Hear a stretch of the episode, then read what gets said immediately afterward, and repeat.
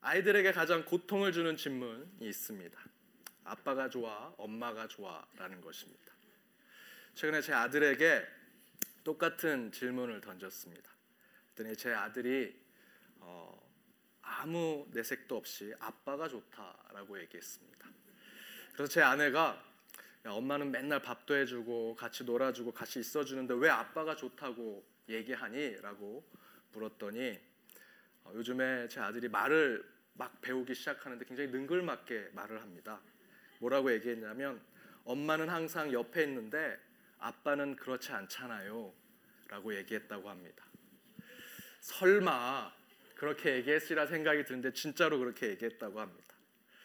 저도 놀라고 아내도 놀라서 어, 제 아내가 왜 그러냐고 물었더니 아빠는 교회를 가고 밖에 나가서 같이 못 있으니까 아빠를 더 좋아한다고 얘기해야 함께하지 못한 시간이 채워지지 않겠느냐라고 제가 그렇게 생각을 해봅니다. 꿈보다 해몽이죠. 예. 만약에 누가 제게 하나님이 더 좋습니까? 우리 CJCC의 기쁨의 교회 성도들이 더 좋습니까? 라고 묻는다면 저는 성도님들이 더 좋습니다라고 대답할 생각입니다. 왜냐하면 제 아이와 똑같은 마음입니다. 물론 하나님이 더 좋죠. 하지만 하나님은 항상 저희 곁에 계시니까 우리 성도님들과는 함께 있을 시간이 부족하고 같이 이야기 나눌 시간이 부족하니 우리 성도님들이 더 좋습니다라고 얘기해와 저희들이 함께 나누지 못한 시간들이 채워질 수 있을 거라는 생각이 들어서 우리 성도님들이 더 좋습니다라고 저는 대답을 할 것 같습니다. 여러분 이렇게 밤늦게 뵈니까 더 좋습니다. 살짝 졸리신 표정들을 보니까 더 좋고요. 많이 뵙지 못하고 더 많은 이야기를 2015년도에 나누지 못했지만 2016년도에는 좀 더더 많이 만나고 이야기 나누고 삶을 나눌 수 있는 기회가 우리 가운데 있기를 원합니다. 그렇게 서로 노력할 때 우리 시카고 기쁨의 교회 더 축복으로 나가게 되리라 믿습니다. 우리 옆에 있는 분들과 함께 인사 나누기를 원합니다. 당신이 있어서 행복했습니다. 당신이 있어서 행복했습니다.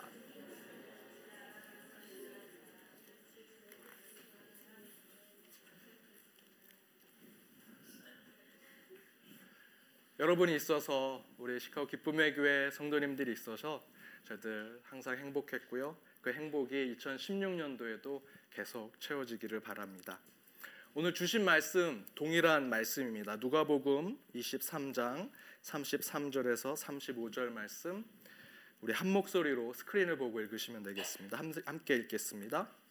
해골이라 하는 곳에 이르러 거기서 예수를 십자가에 못 박고 두 행악자도 그렇게 하니 하나는 우편에 하나는 좌편에 있더라.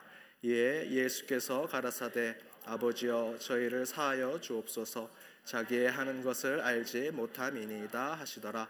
저희가 그의 옷을 나누어 제비 뽑을세 백성은 서서 구경하여 관원들도 비웃어 가로되 저가 남을 구원하였으니 만일 하나님의 택하신 자 그리스도여던 자기도 구원할지어다 하고 아멘.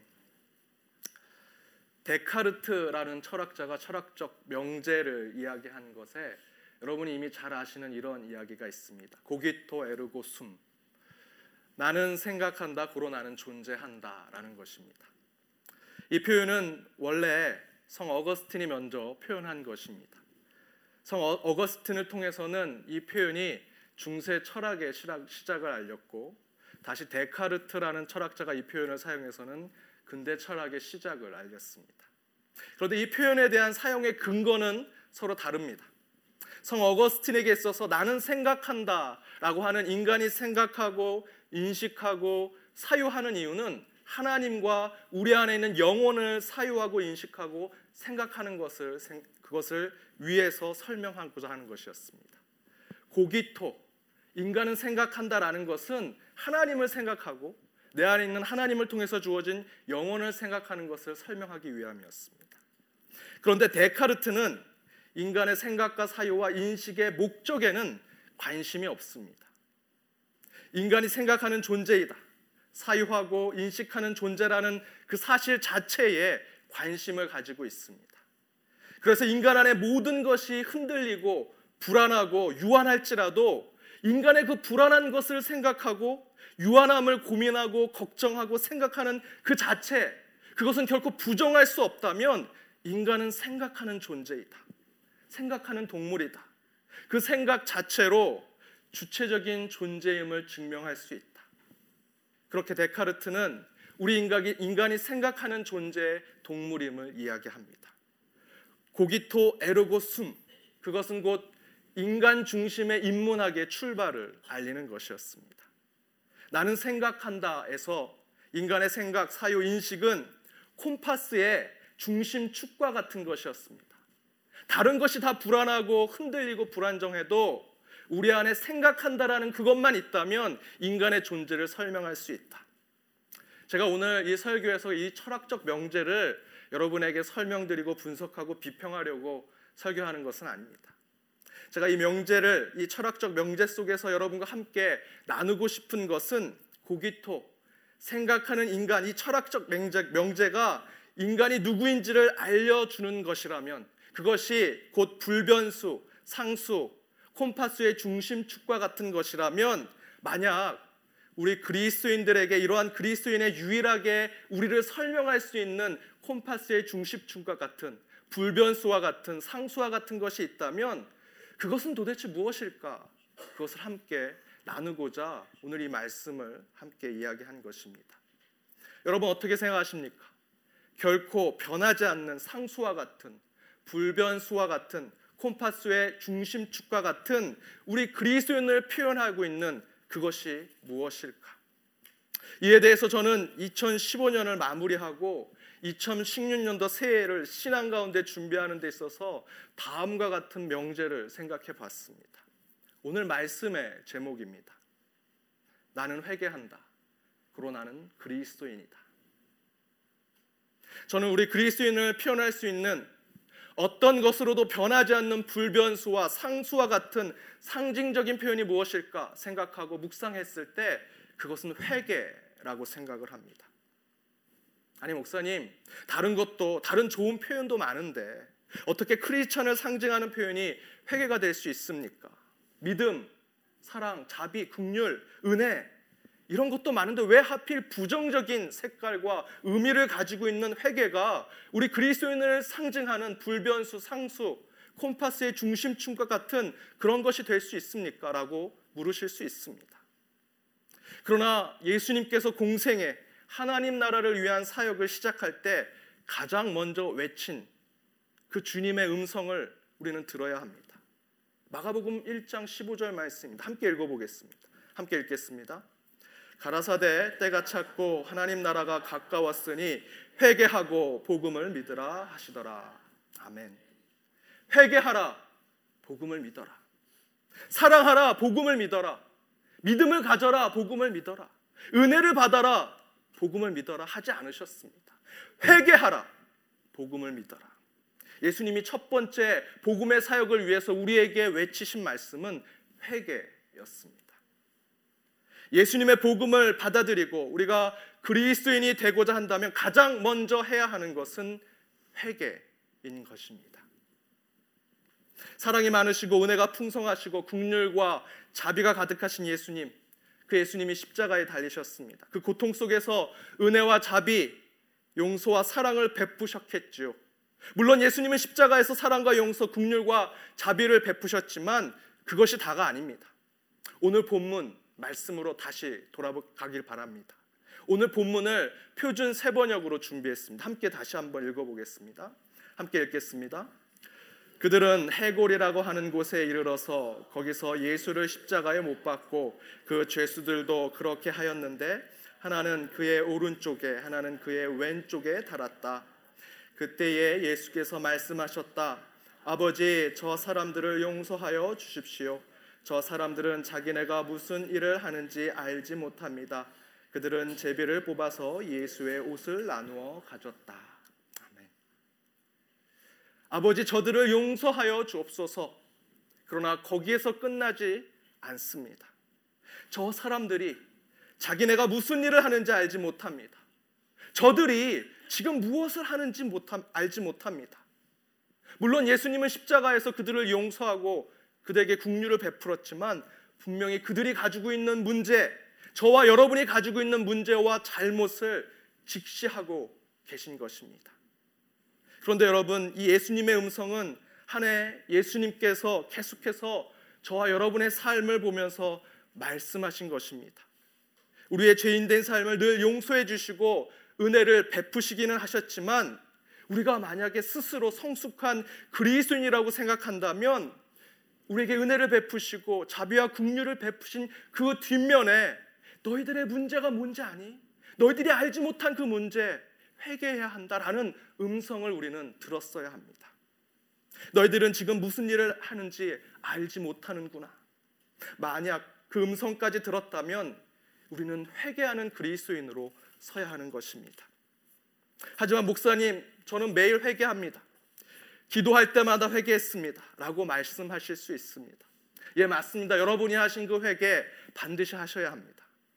그러나 제가 오늘 말씀드리고자 하는 그리스도인임을 증명하는 유일한 불변수, 상수와 같은 그 회개는 천주교에서 고해 성세와 기간에 하는 교리적이고 형식적인 회개를 이야기하는 것이 아닙니다. 또한 회계라는 소프트웨어를 가지고 내가 회계할 때 컴퓨터에 그 회계라는 소프트웨어를 넣고 그것 그 회계 프로그램이 돌아가면 내가 회계가 되겠지라는 것으로 되는 것 또한 아닙니다. 여기서 회계는 그리스도인이라면 반드시 그렇게 해야만 하는 존재임을 고백하는 것입니다. 끝까지 회개해도 만족될 수 없는 것 같은 신앙심을 이야기하는 것. 그래서 예수님께서 십자가 위에서 우리에게 말씀하십니다. 저들은 자기들이 무엇을 하는지 모릅니다. 회개하셨다고 생각하십니까? 예수님께서 회개했다 생각하는 우리에게 너희는 너희가 한 것을 다 모른다. 아직 모르고 있구나. 라고 말씀하고 계십니다. 율법은 폐기되고 예수 그리스도를 통해서 완성되었습니다. 율법이 여러분을 회개시키는 것이 아닙니다. 교회 목사가 설교 시간에 이 단에서 여러분 이런 것이 잘못됐습니다. 회개하십시오라고 했으니 그것을 회개하는 것으로 여러분의 회개의 의무가 다 되는 것 또한 아닙니다. 여러분의 양심과 도덕 여러분 그것 때문에 회개하십니까? 미국의 양심, 한국의 양심 서로 다릅니다. 미국과 한국 따질 필요도 없습니다. 한 나라 안에 보수적인 사람들과 진보적인 사람들이 가지고 있는 양심과 도덕 자체도 서로 다릅니다. 그 안에 완벽한 회개는 있을 수 없습니다. 그렇다면 우리 그리스도인에게 콤파스의 중심축과 같은 불변수와 상수와 같은 영원히 변하지 않는 그 중심이 되는 회개는 그렇다면 그것은 무엇일까? 이에 대해서 하비 콕스 하버드 대학의 종교학 교수인 하비 콕스는 예수 하버드에 오다라는 책에서 이렇게 표현합니다. 사람들은 함께 어울려 살라고 창조되었다. 그러나 어디서나 분열되고 원수가 되고 있다. 즉 인간은 하나님에 의해서 창조된 대로 인간답게 살아야 합니다. 교회는 예수님의 핏값으로 세워진 대로 교회답게 세워져야 합니다. 세상은 태초에 하나님이 창조하신 대로 보시기에 아름답게 계속해서 유지되어야 하는데 그렇게 되어가고 있지 않다면 창조주 하나님의 자녀로 부름받은 저와 여러분은 그리스도인으로서 영적 책임감을 가지고 회개해야 하는 것입니다. 따라서 여기서 회개는 더욱더 근원적이고 영적이고 창조적인 것입니다. 마태복음 5장에서 7장에 있는 예수님의 산상수훈의 말씀. 여러분 그 말씀을 펴고 5장에서 7장 말씀을 읽으면서 그 가운데 여러분 한 점 부끄러움 없다 고백할 사람이 얼마나 되겠습니까? 원수를 사랑하며 너희를 핍박하는 자를 위해서 기도하라. 그렇게 하셨습니까? 하늘에 계신 너희 아버지의 온전하심과 같이 온전하라. 여러분 한 해 그렇게 사셨습니까? 구제할 때 오른손이 하는 것 왼손이 모르게 하라. 여러분 그렇게 구제하시고 봉사하셨습니까? 기도할 때 골방에 들어가 은밀한 중에 하나님께 기도하라. 혹시 여러분의 기도가 여러분 신앙의 훈장이 되지 않았습니까? 한 사람이 두 주인을 섬기지 못한다. 하나님과 재물을, 재물을 겸하여 섬기지 말라. 우리는 오히려 하나님을 돈의 신, 물질의 신으로 생각하지 않습니까? 염려하지 말라. 너의 염려가 그 키를 한 자도 더할 수 있느냐? 그러나 우린 늘 근심합니다. 늘 걱정합니다. 비판하지 말라. 기도로 구하라. 좁은 문으로 가라. 여러분 다 지키셨습니까? 이 모든 것에 한 점 부끄러움 없이 2015년 사셨습니까? 저는 철이 들고 어른이 되니까 가장 먼저 부모님께 드는 생각이 아, 부모님께 너무 많은 잘못을 했었구나라는 생각이었습니다. 제가 철이 들면 어른이 되면 내가 돈을 벌어서 부모님께 뭘 해 드려야겠다. 내가 세상에서 어떤 높은 위치에까지 올라가서 부모님께 기쁘게 해 드려야겠다. 라는 생각이 제 안에 들 줄 알았는데 오히려 제가 철이 드니까 부모님처럼 어른이 되니까 내 자녀를 나 보니까 아 내가 그동안 어머니 아버지께 잘못한 것이 너무 많았구나. 용서를 구해야겠다라는 생각이 들었습니다.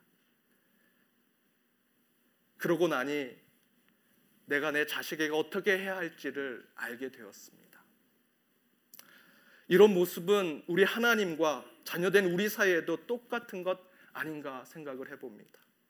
어린아이와 같은 신앙, 지금 저와 여러분과 같은 신앙을 가질 때 우리 주님은 늘 우리를 용서해 주십니다. 받아주시고 극률과 자비를 베풀어 주시지만 항상 주님의 마음속엔 너희들이 아직 다 모르지. 너희가 한 것을 깨닫지 못하지. 라고 늘 말씀하셨을 것입니다. 그러나 저와 여러분이 제대로 신앙심을 가지고 이제 그리스도인이 되는 것이 무엇인지 알아가기 시작할 때 바로 그때 우린 그제서야 내가 그동안 잘못 살았구나. 잘못된 일을 했구나. 주님이 다 은혜로 국률로 자비로 우리를 품어 안아 주셨구나라는 것을 깨닫게 된다라는 것입니다. 그것을 알게 될 때 우리는 참 그리스도인이 되는 것입니다. 사랑하는 여러분, 여러분이 2015년 그리스도인으로 사셨다면 그 유일한 이유는 여러분이 회개하는 삶을 살았기 때문입니다. 복 받고 잘 되고 성공하고 치유받고 잘 나가게 된 것 물론 하나님이 해 주신 건 맞지만 진짜 우리가 나는 그리스도인으로 2015년 한 해를 살았습니다 라고 고백할 수 있는 유일한 이유는 내가 내 한 해를 돌아보니 여전히 회개할 것이 많았고 여전히 용서를 구하고 자비를 간구할 것이 많은 죄인으로 살았습니다라고 고백했기 때문에 저와 여러분은 그리스도인으로 산 것입니다. 앞에서 말씀드린 하비 콕스는 하나님 나라를 이렇게 설명합니다. 하나님 나라는 죄인들 곧 옳은 일을 하려고 최선을 다해 보았지만 실패한 나머지 하나님과 다른 사람들의 용서함을 받고 더불어 자기 자신과 다른 사람들도 용서하며 모든 것을 새롭게 시작하는 사람들을 위한 것이다.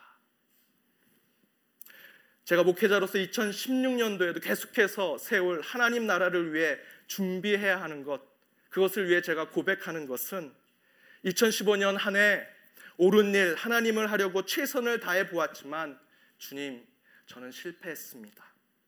그래서 하나님과 다른 사람, 더불어 나 자신에게 용서를 구해야 했습니다. 하지만 저는 2016년 새해 또다시 주님이 말씀하신 옳은 일, 하나님의 일을 최선을 다해 할 것입니다. 왜냐하면 옳은 일, 하나님을 일을 또다시 제가 실패해서 주님께 회개하며 그렇게 나아가게 될지라도 저는 새해가 하나님이 제게 주신 하나님의 나라임을 믿기 때문에 저는 다시 주님 앞에 이렇게 서겠습니다. 라고 고백할 것입니다. 회개하는 인간. 그것은 저와 여러분이 그리스도인으로 품고 있어야 할 그리스도인의 아이덴티티입니다. 우리 신앙의 중심축이고 영원히 변하지 않는 불변수와 상수와 같은 것입니다. 그러나 회개는 분명히 또 다른 하나님의 나라를 경험하게 하는 우리 그리스도인만이 경험할 수 있는 하나님의 축복된 것입니다. 여러분, 이제 2016년 새해입니다. 기쁨의 성도 여러분, 한 해 여러분 최선을 다해 사십시오. 정말 열심히 신앙생활 하시고 세상에서도 인정받고 밤낮으로 수고하고 땀 흘리며 인간적으로 후회 없는 삶을 사는 저와 여러분이 되기를 바랍니다.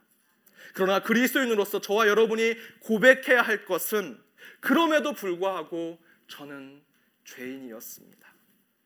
주님, 주님 앞에 회개하는 이 모든 것을 용서해 주십시오라고 고백할 때 여러분에게 주어진 2016년은 여러분 신앙의 길로 온전하게 되리라 믿습니다. 바로 회개하는 그리스도인으로 살아갈 때 분명히 하나님은 우리에게 하비콕수의 말대로 새로운 하나님 나라를 우리에게 허락해 주실 것입니다. 여러분 2016년도 부족하고 나약해서 매 순간 회개로 우리의 삶이 채워질지라도 최선을 다하는 삶으로 하나님께 인정받는 한 해가 되시길 주님의 이름으로 축원드립니다. 함께 기도하겠습니다. 은혜가 풍성하신 하나님 2015년 은혜와 감사로 채워주심을 감사드립니다. 그러나 이제 새해를 맞이합니다. 2016년도에는 더욱 참된 그리스도인의 삶을 살게 하여 주옵소서. 요식과 형식, 거칠애와 보여주기 위한 신앙이 아니라 진심과 내면 깊은 곳에서 우러나오는 회개와 변화의 삶을 통해 매 순간 새로운 하나님 나라를 세워가는 저희 모두가 되게 하여 주옵소서. 회개하는 그리스도인 그러나 하나님 나라를 허락받는 그리스도인이 되어 2016년에는 주님과 교회와 복음만을 자랑하는 삶을 살게 하여 주옵소서. 우리 모든 성도들을 축복합니다. 주님이 친히 복 내려 주옵소서. 이 모든 말씀 예수님의 이름으로 기도드립니다. 아멘.